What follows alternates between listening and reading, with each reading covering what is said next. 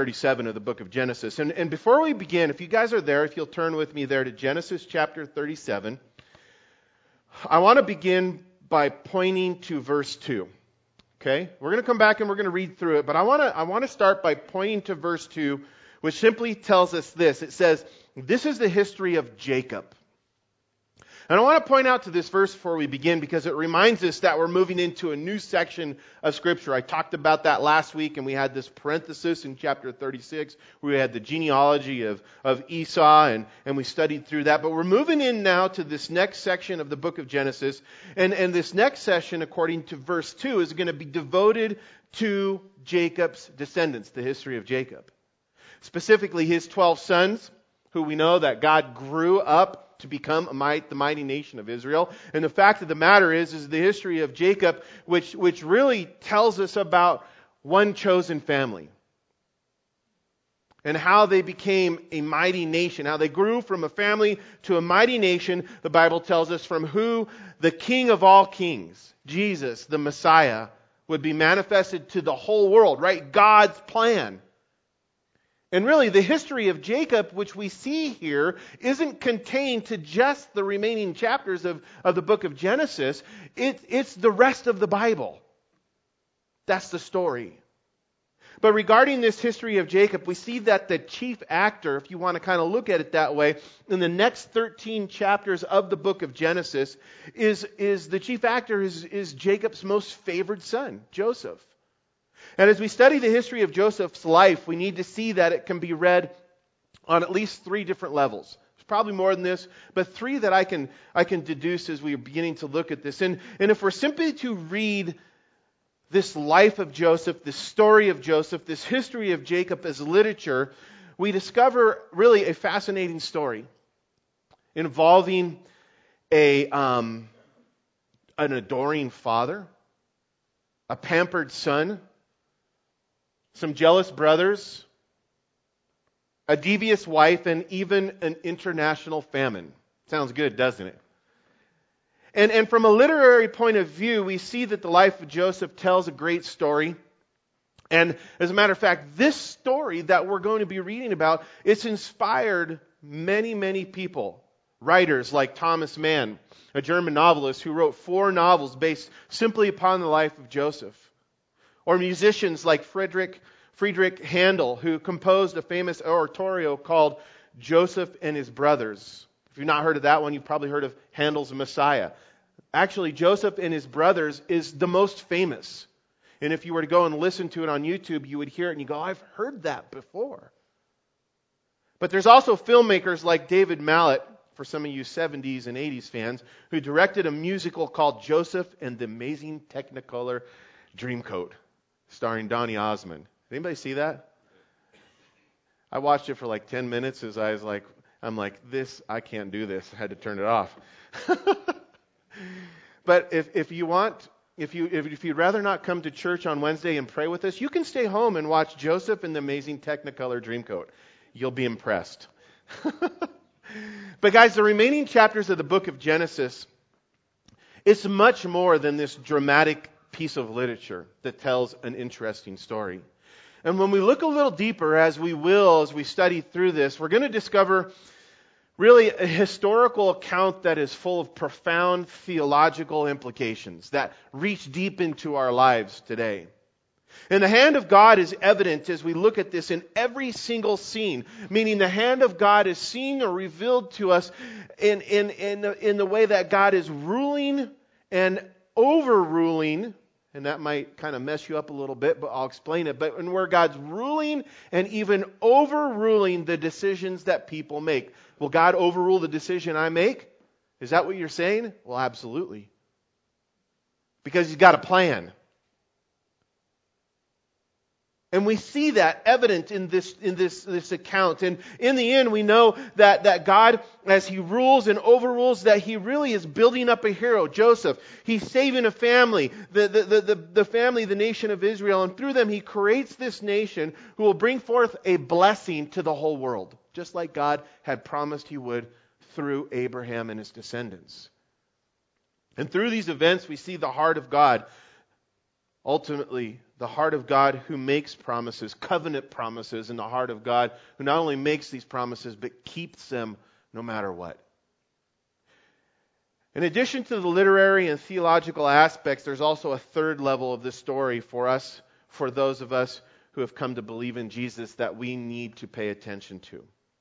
And this is because the life of Joseph gives us one of the best illustrations of Jesus Christ found in the Old Testament time after time after time as we study through these, these next 13 chapters, you're going to hear me explain the examples, uh, the, the, the, the things that Joseph did and the examples that he gives us that were also seen with Jesus Christ.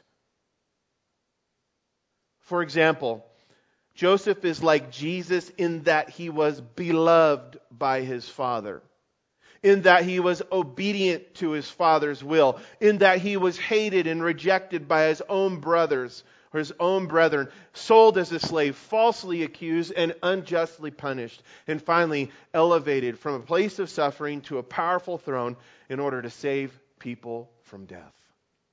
Joseph and Jesus. And obviously, Joseph is just a picture, a type he is not Jesus. Jesus is the sinless one. And even though Joseph was put in a pit and presented as dead to his father, we know that Jesus Christ actually died, was put in a grave, but he rose again. Furthermore, by the way Joseph lived his, life, guys, and by the patient and godly ways that he responded to the things that we see happen to him over and over and over again. I mean, it's the ultimate hard luck story where you're just waiting you ever watch one of those movies where you're just, or those TV shows where you're just waiting and waiting for something good to happen to the hero? I'm watching one of those shows right now, and actually, it's a Netflix series. I, I, I would have recommended it until now, but I got through like 20 episodes, and I'm like, I scroll down to see how many more. There's like 60 more episodes. I'm like, what the heck is this? So I'm going to give up on it because I can't handle the fact of waiting for the, the, the hero to have something good happen to him. You know, they just kind of string you on. Well, that's kind of like the life of Joseph, where you're just waiting and waiting, and you're like, God, give him a break, give him a break. And and and um, as we see this happening, and, and and we see Joseph patiently and godly responding to all these things happen to him, we can see what Jesus is like, where he's patient, where he's kind, where he's long suffering, and where he's loving. And you know, Bible tells us that we should be like that. We should not only be like Joseph, but more importantly, we should be like Jesus in that we seek to be like Jesus by the way we live, by the way that we respond to the things that happens to us. Remember in Ephesians chapter 5 verses 1 through 2 it says, "Therefore be imitators of Christ Jesus as or uh, be imitators of God as dear children and walk in love as Christ also has loved us and given himself for us as an offering and a sacrifice for a sweet smelling aroma." And guys, we can only do this when we keep in mind, when we realize that God has a plan and He asks us to be a part of it. A plan for our lives, a greater plan for His kingdom to be brought forth in this world that we're living. And clearly, this is an important for us thing for us to seek to do, to be imitators of Christ Jesus. Because as we imitate Jesus, guys, ultimately, we fulfill God's plan in that we become living examples of Him, fulfilling the Great Commission and pointing people to that same grace, love, and forgiveness that we freely received through our faith in Jesus Christ. So, as we begin this next section and read about these events recorded here in chapter 37, we see, guys, really the destructive actions of a family who knew the true, the one true and living God, and yet they sinned against him, and they sinned against each other by what they said and what they did. And as we read through this chapter, it's important to point out, guys, keep this in mind. It's important to point out that Joseph's actions that we read about here, they did not create these problems that we read about as much as they revealed what was already in the heart. It exposed the problems. Nevertheless, what we'll see is that in spite of these sinful actions, that God in his grace overruled them, even the sinfulness of, of, of, of, of these sons of Israel, that, that God overruled the sinful actions, and in his grace, he turned them to good. And this should remind us the words of Paul in Romans 5, verse 20, which tells us, Where sin abound, grace abound all the more. So if you join with me in chapter 37, verse 1, I'll read and you can follow along. It says, Now Jacob, he dwelt in the land where his father was a stranger in the land of Canaan. And this is the history of Jacob. Joseph, being 17 years old, was feeding the flocks with his brothers, and the lad was with the sons of Bilhah and the sons of Zilpha, or Zilpah, and um, his father's wives. And Joseph brought a bad report of them to his father. Now, Israel loved Joseph more than all his children because he was the son of his old age. And he made him a tunic of many colors. But when his brothers saw that their father loved him more than all of his brothers, they hated him and could not speak peaceably to him. Now Joseph had a dream, and he told it to his brothers, and they hated him even more. And so he said to them, Please hear this dream which I have dreamed. There we were, binding sheaves in the fields. And behold, my sheaf arose and stood upright, and indeed your sheaf stood all around and bowed down to my sheaf. And his brothers said to him, Shall we indeed reign, o- shall you indeed reign over us? Or shall you indeed have dominion over us? So they hated him even more for his dreams and the words that he spoke. Then he dreamed still another dream, and he told it to his brothers and said, Look, I've had another dream. And this time the sun and the moon and the eleven stars bowed down to me. And so he told it to his father and his brothers, and his father rebuked him and said to him, What is this dream that you have dreamed? Shall you, shall your mother and I and your brothers indeed come to bow down to the earth before you?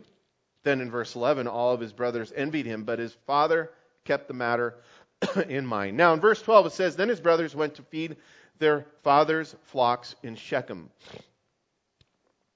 That should be a warning sign to you. and in verse 13 it says, Israel said to Joseph, Are not your brothers feeding the flock in Shechem? Come, I will send you to them. And so he said to them, so he said to him, Here I am. Then he said to him, Please go and see if it is well with your brothers and well with the flocks, and bring back word to me. And so he sent him out of the valley of Hebron, and he went to Shechem. Now, a certain man found him, and there he was, wandering in the field. And he asked, and the man asked him, saying, What are you seeking?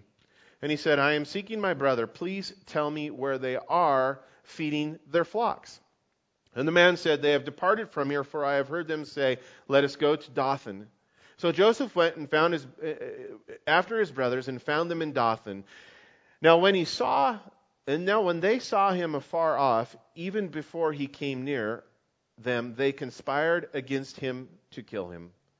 And they said to one another, Look, this dreamer is coming. Come, therefore, let us kill him and cast him into some pit, and we shall say, Some wild beast has devoured him. We shall see what will become of his dreams. But Reuben heard it, and he delivered him out of their hands, and he said, Let us not kill him. And Reuben said to them, Shed no blood, but cast him into this pit which is in the wilderness, and do not lay a hand on him, that he might deliver him out of their hands and bring him back to his father. So it came to pass, verse 23, when his brothers uh, came to pass to to his brothers, God, well, Joseph had came to his brothers that they stripped Joseph of his tunic, his tunic of many colors that was upon him. Then they took him and cast him into a pit, and the pit was empty; there was no water in it. And they sat down to eat their meal, and they lifted their eyes and looked, and there was a company of Ishmaelites coming from Gad with their camels, bringing spices, balm, and myrrh, and on their way carrying them down to Egypt. And so Judah said to his brothers, What profit is there if we kill our brother and conceal his blood? Come, let us sell him to the Ishmaelites, and let not our hand be upon him, for he is our brother and our flesh. And his brothers listened. Then the Midianite traders passed by, and so the brothers pulled Joseph up and lifted him out of the pit and sold him to the Ishmaelites for 20 shekels of silver, and they took Joseph to Egypt. Then Reuben returned to the pit, and indeed Joseph was not in the pit, and he tore his clothes. And he returned to his brothers and said, The lad is no more. And I, where shall I go? And they said, and they took Joseph's tunic, killed a kid of the goats, and dipped the tunic in blood. Then they sent a tunic of many colors, and they and they brought it to their father and said, We have found this Do you know whether it is your son's tunic or not? And, they rec- and he recognized it and said, It is my son's tunic, and a wild beast has devoured him. Without doubt, Joseph is torn into pieces.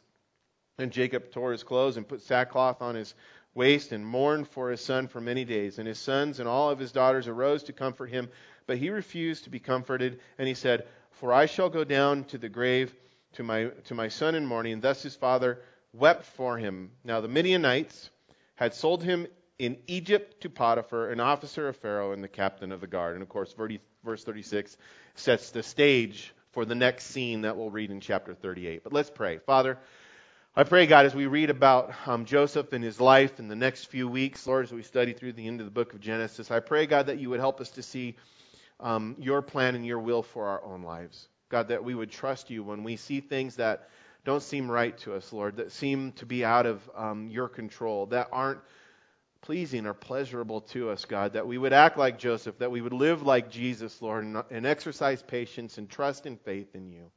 I pray, God, for anyone this morning, Lord, who is struggling, God, with who you are and, and, and um, um, your desire to know them and your love for them and, and even their own forgiveness. I pray, God, they would see that um, you are more than enough and that um, your plan for their lives, Lord, hinges really around their faith in your Son, Jesus. And Lord, for us too today who have already gone to that place, increase our faith, God. We pray these things in Jesus' name. Amen. Now, if you look back with me to verse 1, there's a little note here that's easily overlooked, but we got to recognize it. And it's the statement that tells us about Jacob now dwelling in the land of Canaan, where his father was a stranger. And I, I, think that's very significant, and it's important for us to take note of in light of what we've been studying through in the previous chapters, where it's told us about Jacob um, because this points out to us how Jacob is back in the will of God. He set out in chapter 35 to do that when God said, Come up from Shechem and go back to Bethel, and Jacob built the altar there. But we know there was this period of time where Jacob had detoured and he got outside of the will of God. And, and, now we see that he's back in that place. Furthermore, this verse is pointing out to us the fact that Jacob finally realized that his hope wasn't in this life. And that he, like his father had done, was looking forward to a heavenly home, living as a stranger or a sojourner in the land of Canaan, like his father. And, and um, he was looking forward to this heavenly home that had been promised to Abraham and his descendants. And if we look to the book of Hebrews, like we've done before, we're told about this. And in Hebrews 11, verses 8 through 10, remember it says this By faith, Abraham obeyed when he was called to go out of the place where he would receive his inheritance, and he went out, not knowing where he was going. By faith, he dwelt in the land of promise as, a for, as in a foreign country, dwelling in tents with Isaac and Jacob, the heirs with him of the same promise.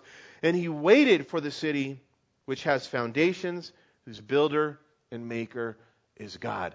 That knowledge is so significant to this idea of being a part of God's plan. Because God's plan is so much greater than this temporal life that we live in. And in light of this, this, this passage in verse 11 and seeing where Jacob's at, we should once again be reminded of the fact that our own citizenship is in heaven.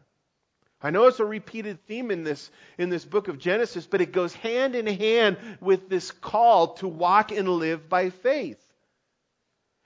And it's important for us to be reminded of it because, you know what? Truly, our time on this earth is temporary.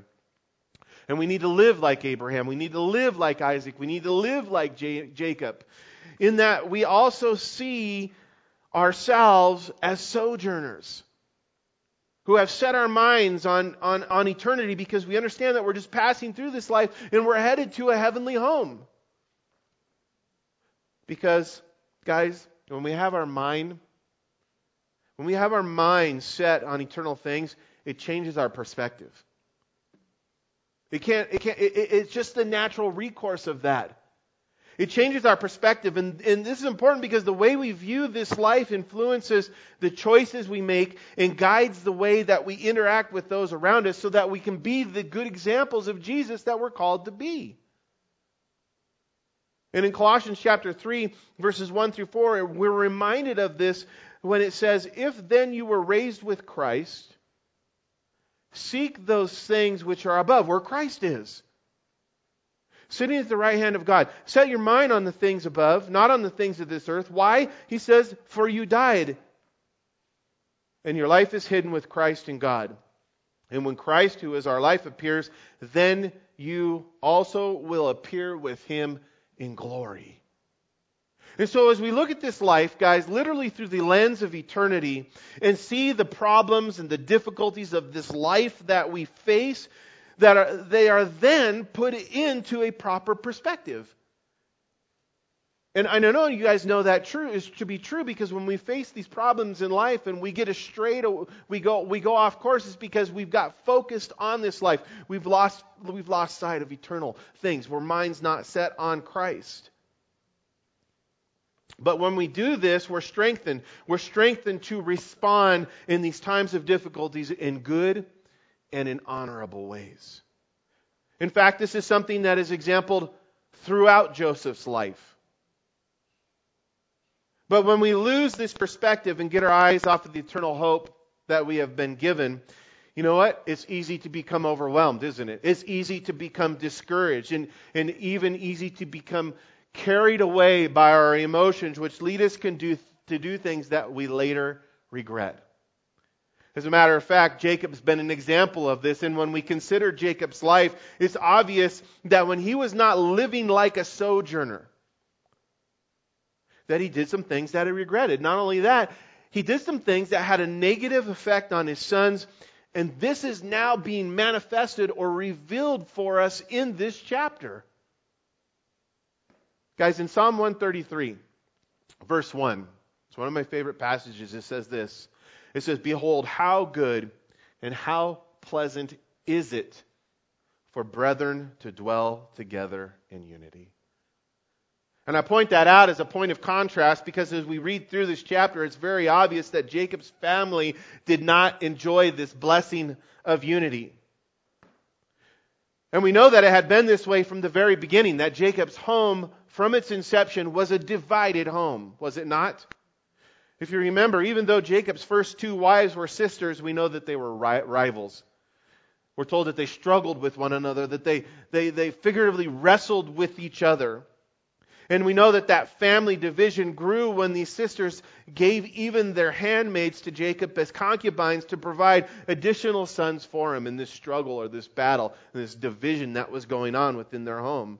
And so, as you can imagine, think about it like this having one father, four mothers, and 12 sons living together as one family, there's going to be some problems.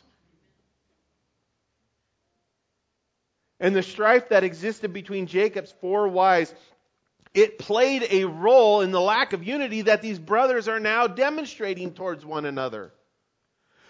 But in spite of the lack of this family unity, it seems like Joseph does it not got more of his fair share. And it should cause us to, to, to wonder why, to ask why did Joseph's brothers hate him so much? Why did they hate him so much? And the first of these answers to this, to, the first of the answers to this the, to, this, to this question is, is found or is told to us here in verse 2, where we're told that Joseph, at the young age of 17, was out feeding his flocks with his brothers. And in response to that, being out there with them, he brought back, it says, a bad report to his father. Now, we might come to think that Joseph was nothing more than a spoiled tattletale who was only asking for the trouble that he got, right?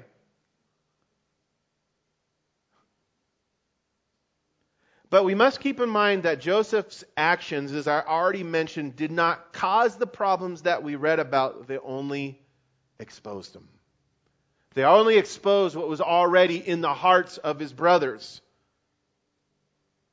In fact, when we consider Joseph's willingness to report the bad conduct of his brothers, who were probably not taking care of the flocks like his father had instructed them to do so, we see ultimately that Joseph, Joseph, even at the young age of 17, was a faithful steward who acted with integrity.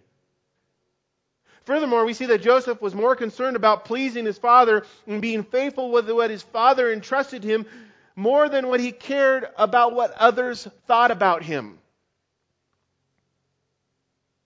And according to John chapter 8 verse 29, the same thing was true with Jesus, who we're told always did what pleased his Father. Always did what pleased his Father.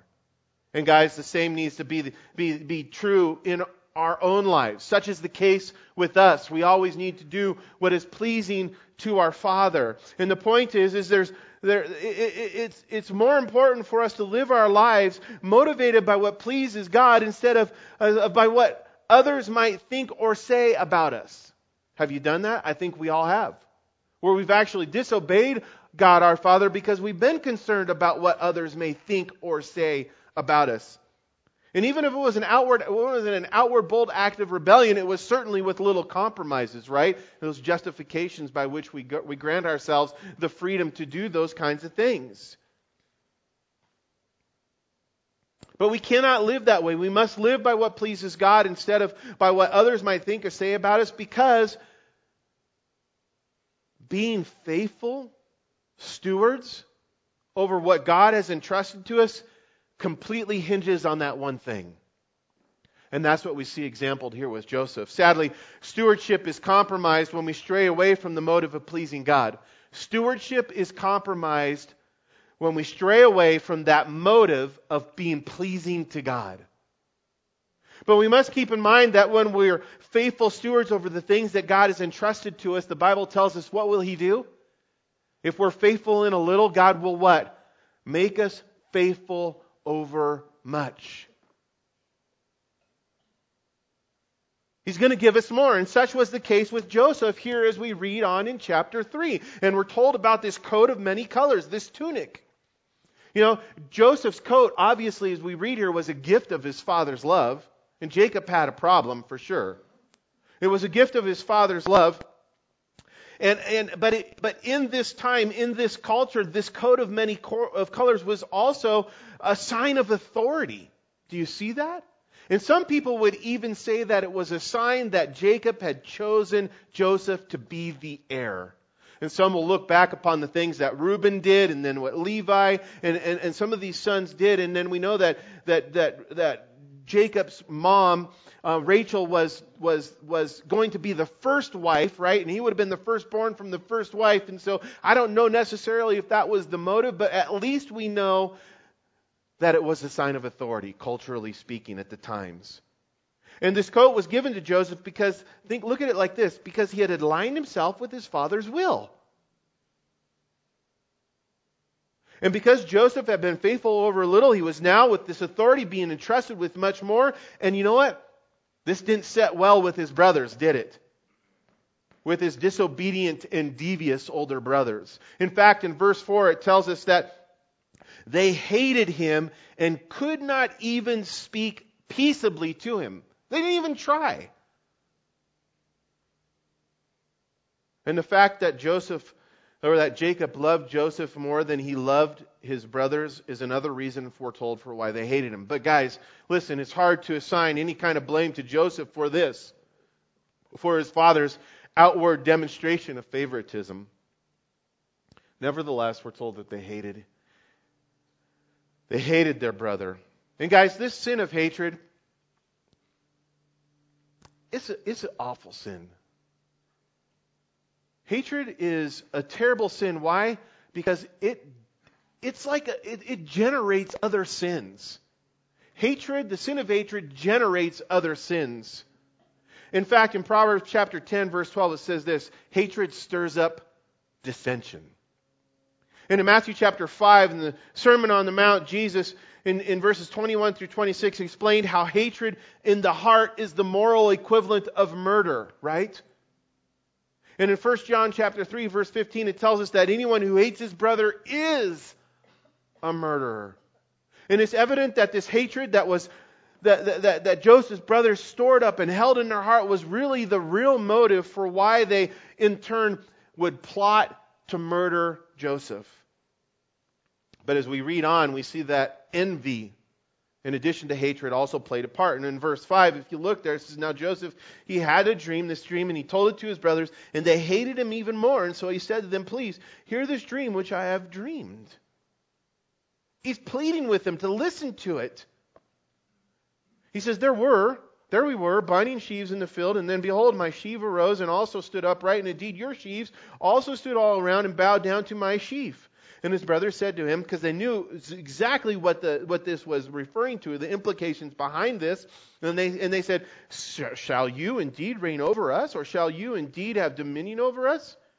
And so they hated him even more for these words and these dreams. And then if you jump down to back to verse 11, after Joseph had the second dream and went ahead and told it to them and to his father and mother, then it says that his brothers, listened to the word, envied him.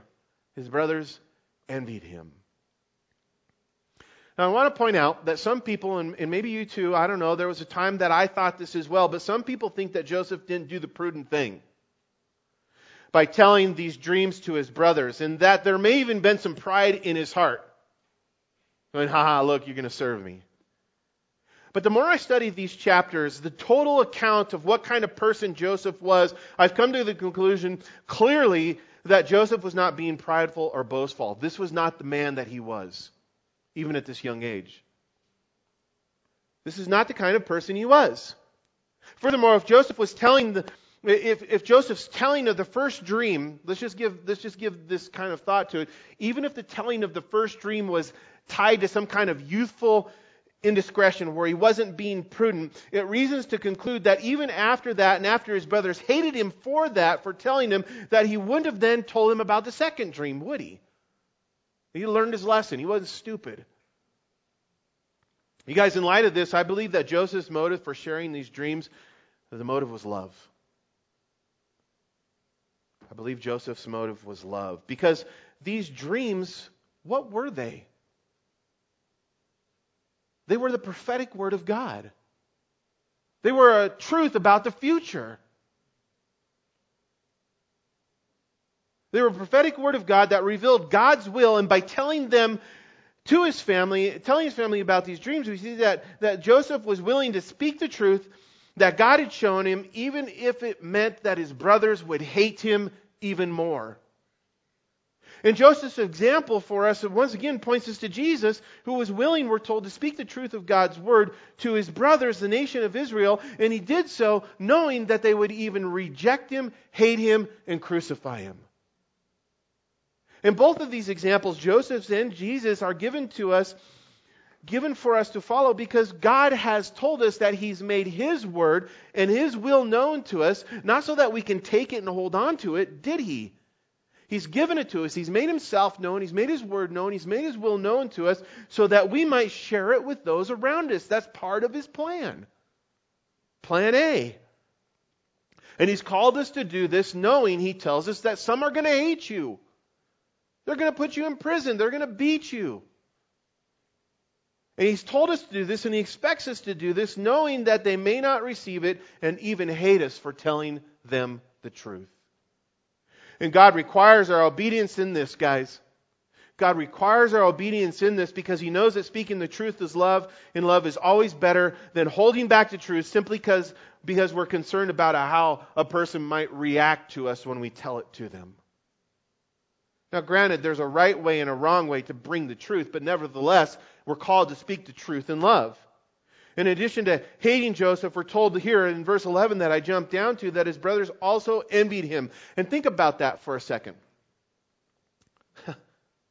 if they envied him based upon these dreams, it means that these dreams that told of how Joseph would rise up to a position of authority over them, that these dreams were somewhat believed by them in order for them to envy him. The truth of God's word.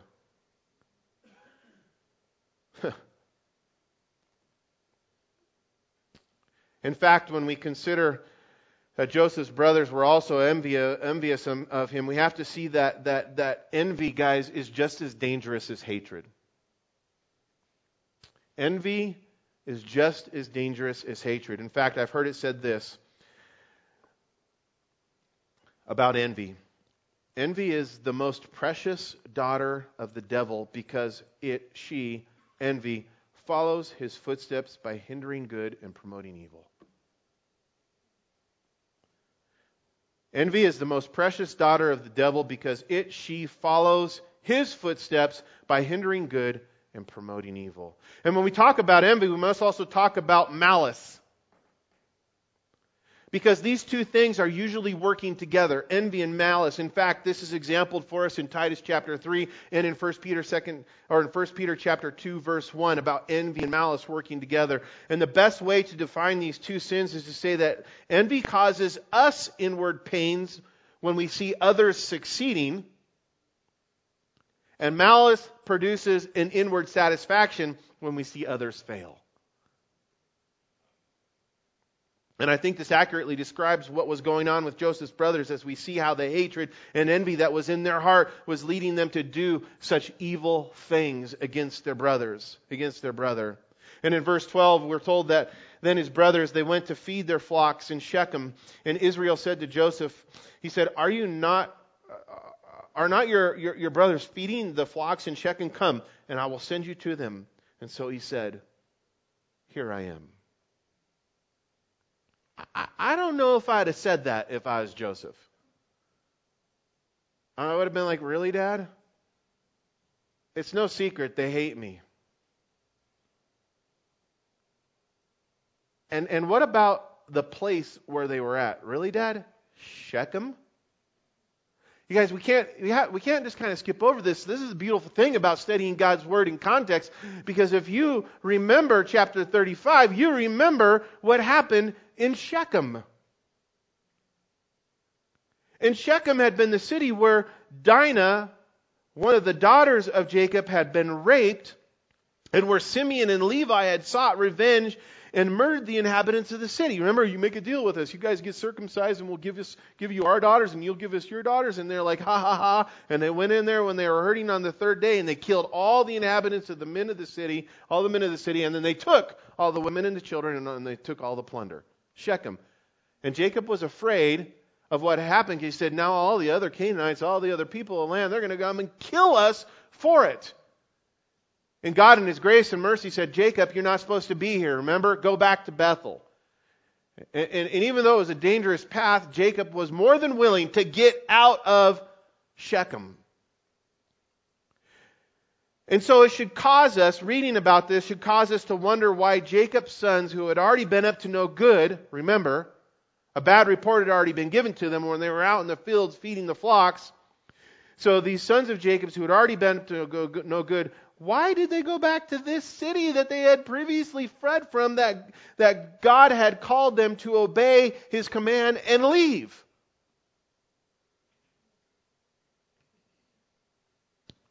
And to do it just to feed their flocks. I mean, if you're reading this story and you have any kind of common sense, you're looking at this and you're going, yeah, right. Down there feeding the flocks, right? Shechem not only was, was, was, was Shechem a place where they probably shouldn't have been. It was 50 miles away. Three days' journey. And, and, and in the valley of Hebron, there was plenty of places for them to feed their flocks, much closer. Why would you walk through one green pasture after one green pasture in a place where you were safe to go back to this?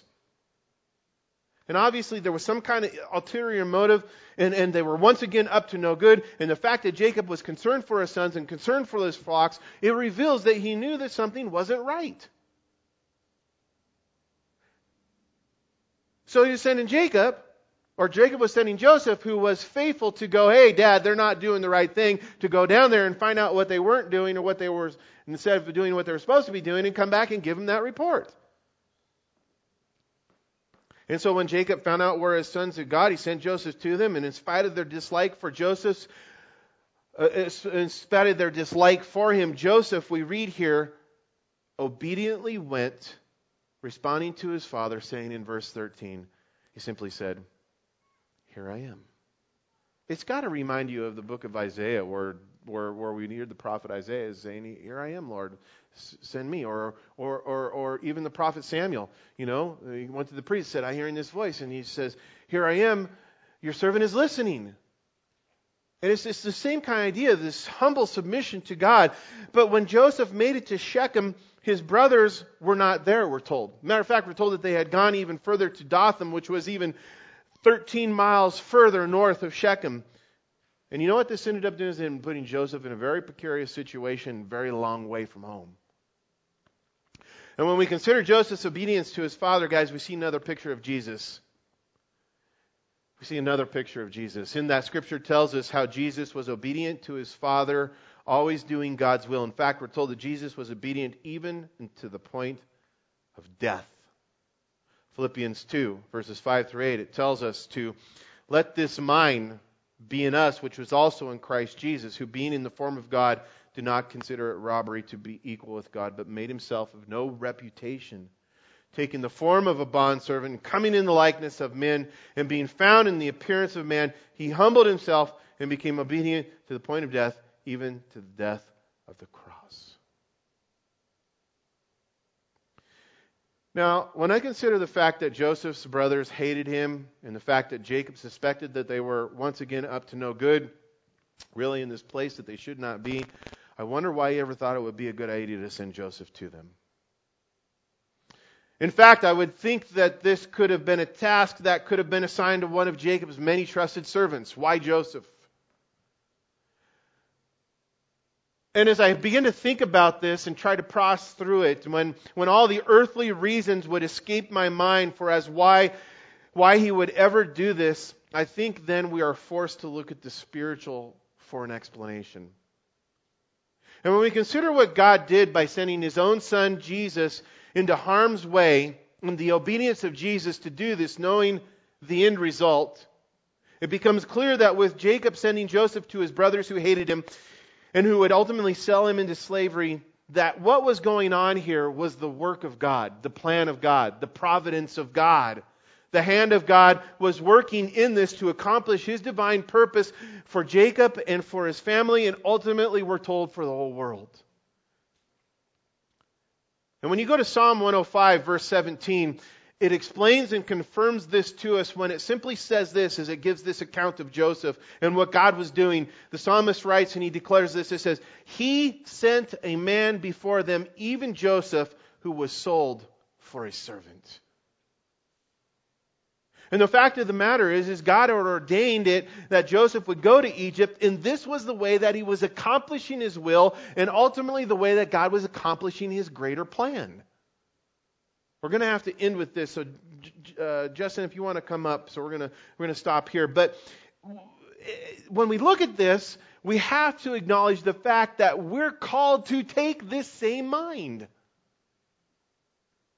Called to let the same mind of Jesus be in us. And what does that mean? It means obedience to our Heavenly Father, and obedience if it requires it or means it, even to the point of death.